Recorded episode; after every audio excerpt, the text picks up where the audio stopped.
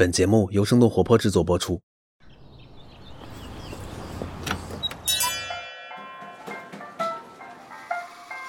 您的 espresso 好了，请慢用。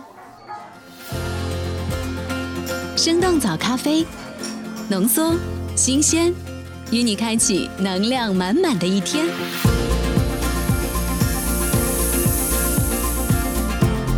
嗨，早上好呀！今天是二零二一年的七月十四号，星期三。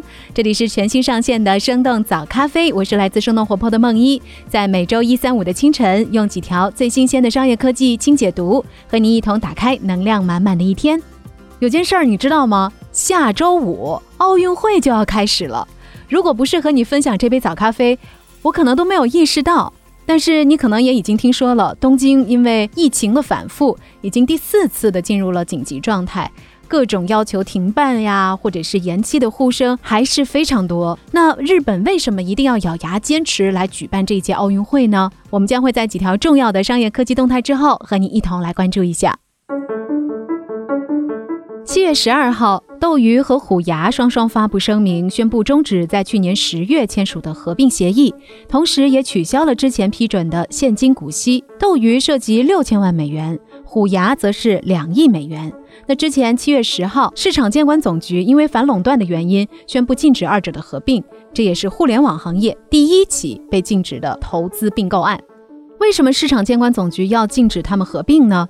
根据官方的声明，如果虎牙和斗鱼合并，腾讯将能够单独控制合并之后的实体，这也就使得腾讯在游戏直播市场可以处于支配地位了。为什么斗鱼和虎牙的合并会造成腾讯在游戏行业的垄断呢？这是因为腾讯在上游网络游戏运营服务市场的份额超过了百分之四十，排名处于第一。虎牙和斗鱼呢，在下游游戏直播则分别是老大和老二，那合计起来的市场份额就超过了百分之七十。而目前呢，腾讯已经具有对虎牙的单独控制权，还有对于斗鱼的共同控制权。那如果二者一合并，腾讯就有能力控制上下游市场，这样的话也就不利于市场公平竞争，当然也就会损害消费者的利益。最近两天，很多网友都会发现啊，在淘宝、支付宝、闲鱼还有饿了么等等这些阿里系的 APP 上，已经取消了开屏广告，咱们只要点击应用就可以直接进入界面了。这种久违的清爽感觉，受到了很多用户的一致好评。这次开屏广告的消失，主要是要归功于工信部对于互联网乱象的一个集中整治。在七月八号的时候，工信部发布了一个治理公告，主要针对的是用户强烈投诉比较多的弹窗信息，而其中很大的一部分呢，就集中在开屏广告上。开屏广告呢，因为它的曝光度还有覆盖面，被很多的品牌广告主所钟爱，也因此成为了很多应用程序开发商们重要的收入来源。所以呢，你会发现开屏广告占据屏幕的时间越来越长，而随之带来的是关闭按钮隐藏的越来越深。现在取消开屏广告，对于 App 厂商来说是滴血的一大步，而对于我们用户来说，则是优化体验的一小步。下面我们来关注一下国外。作为全球财富排名第三的马斯克，在十几个小时前，他刚刚参加了一场法院庭审，而起诉方呢，正是特斯拉的股东。这场官司源于2016年特斯拉对 Solar City 的收购。Solar City 呢，成立于2008年，是美国的一家专门发展家用光伏发电项目的公司。在二零一六年收购发生之前，马斯克和 Solar City 就有着千丝万缕的关系，因为这家公司呢是由马斯克的堂兄弟创建经营，而马斯克呢也是拥有这家公司百分之二十一点九的股份。虽然当时马斯克说服了两家公司的大部分的股东，但是仍有小部分特斯拉股东是持反对意见，说马斯克没有公布收购细节，损害了股东的利益，所以呢就起诉了马斯克和特斯拉的董事会。那在庭审当中，马斯克说特斯拉由董事会控制，并且表示如果他不担任 CEO，特斯拉早就已经走向末路了。那这一次的庭审呢，将会持续两周的时间。如果马斯克败诉，他将会被要求从他的个人财富当中支出超过二十亿美元作为赔偿。尽管面临着来自股东的诉讼，马斯克呢也没有耽误自己飞向太空的计划。在我们上一期的早咖啡当中，我们也提到了英国知名富商维珍集团的创始人理查德·布兰森搭载着维珍银河的太空船二号完成了首次太空旅行。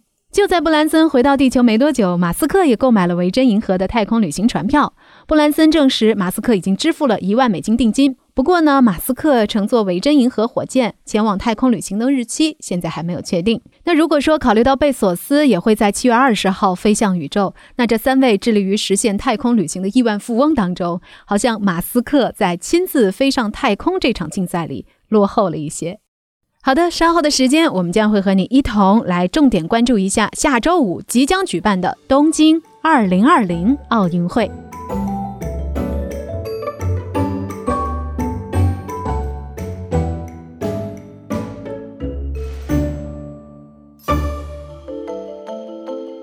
欢迎继续回来，这里是生动早咖啡，几条商业科技轻解读。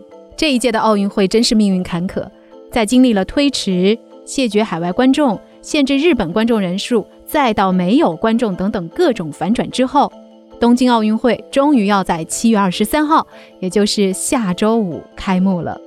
但是就在七月八号。日本首相菅义伟宣布，东京都将会再次进入紧急状态，实施的期限呢，从七月十二号到八月二十二号。这是东京都因为新冠疫情第四次进入紧急状态了，而这一次举办东京奥运会的时间刚好在实施限制的时间范围之内。好在东京奥运会最终定下，大多数比赛场地是没有观众入场观赛的，是可以如期举办。不过呢，有一些讽刺的是，各个国家的运动员都在争夺谁是赢家的时候，这一届的东京奥运会最大输家却早已定下了，那就是主办国日本。来自野村综合研究的分析认为，今年三月日本政府宣布不接受海外观众的时候，东京奥运会的经济效益就已经做了巨大的减法，甚至可以说，奥运观众能够带来的大部分的经济效益已经消失了。那接下来我们就来关注几个关键数字。第一个数字，一百五十四亿美元。根据东京奥运会官网给出的数据显示，东京都政府和日本政府为这一次的奥运会一共投入了一百五十四亿美元。当然了，这包括对城市和国家的长期投资。那这个数字，即使是对比以往超大型奥运会的预算来说，也是破纪录的。第二个数字，十三亿美元。根据野村综合研究所发表的预测显示，这一届东京奥运会如果是以无观众形式举办，将直接损失十三亿美元。第三个数字，四十亿美元。再来看看对国际奥委会的影响吧，他们可能不得不退还四十亿美元的电视转播权的收入，这占到了国际奥委会收入的百分之七十三。同时，和奥运会相关的赞助费也将会超过上亿美元。那接着问题就来了。为什么日本政府明明知道会面临如此巨额的亏损，还要咬牙坚持办奥运会呢？首先，这是一笔经济账，办奥运会的损失很大，但是不办奥运会损失更大。对于日本政府来说，东京奥运会的预算不断的膨胀，已经成为了史上预算最高的一场夏季奥运会。取消的话，之前投入的大部分经费就会打水漂。来自墨尔本大学的一名体育法律专家说：“奥运会各方都是有着巨大契约义务的，所以停办的话，需要日本和国际奥委会在其合约框架下一同叫停。假如说东京单方面取消奥运会，将很可能面临着各种复杂的纠纷和保险索赔。与此同时，如果取消奥运会，转播商和赞助商的损失也是难以估量的。”比如说，美国 NBC 电视台，他们已经花费七十五亿美元提前购买了六届奥运会的转播权。另外，仅仅是日本国内就有六十六家赞助商，这些企业已经为奥运营销投放了大量的人力物力。所以，从这个角度上来说，东京继续硬着头皮办奥运，似乎是账面上最好看的选择了。其次，这也关乎着日本的形象。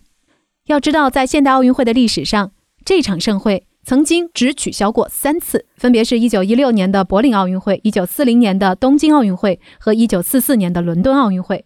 原因嘛，当然都是因为世界大战。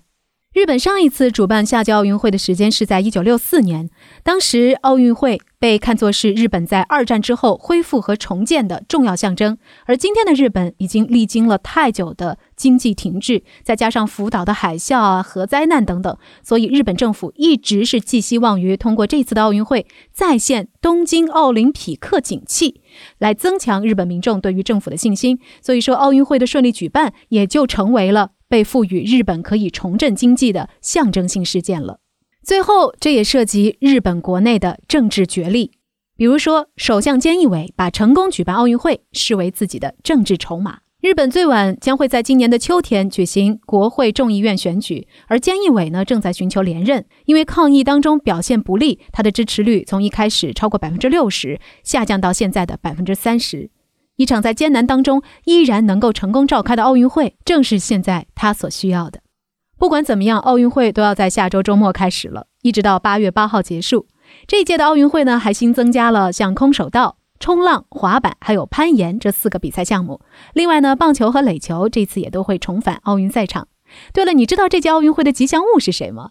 这是一个由全日本小学生投票评选出来的蓝白色的小人，他有着日本传统的世松模样。有兴趣的朋友可以点开我们的 show notes 来看看这一届的奥运会吉祥物到底是什么样。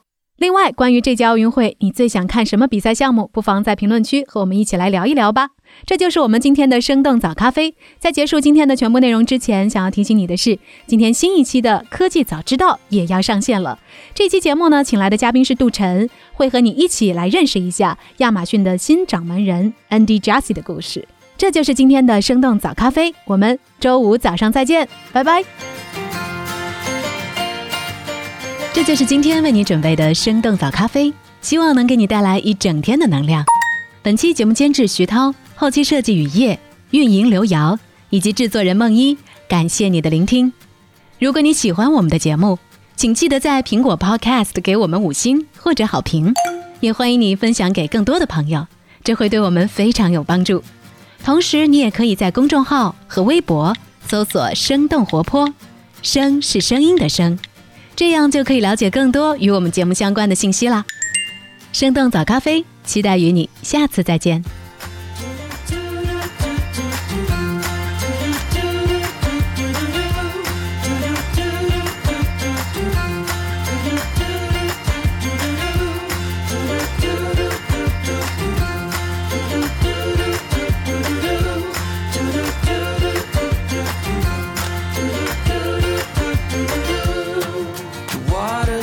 The dam is breaking in.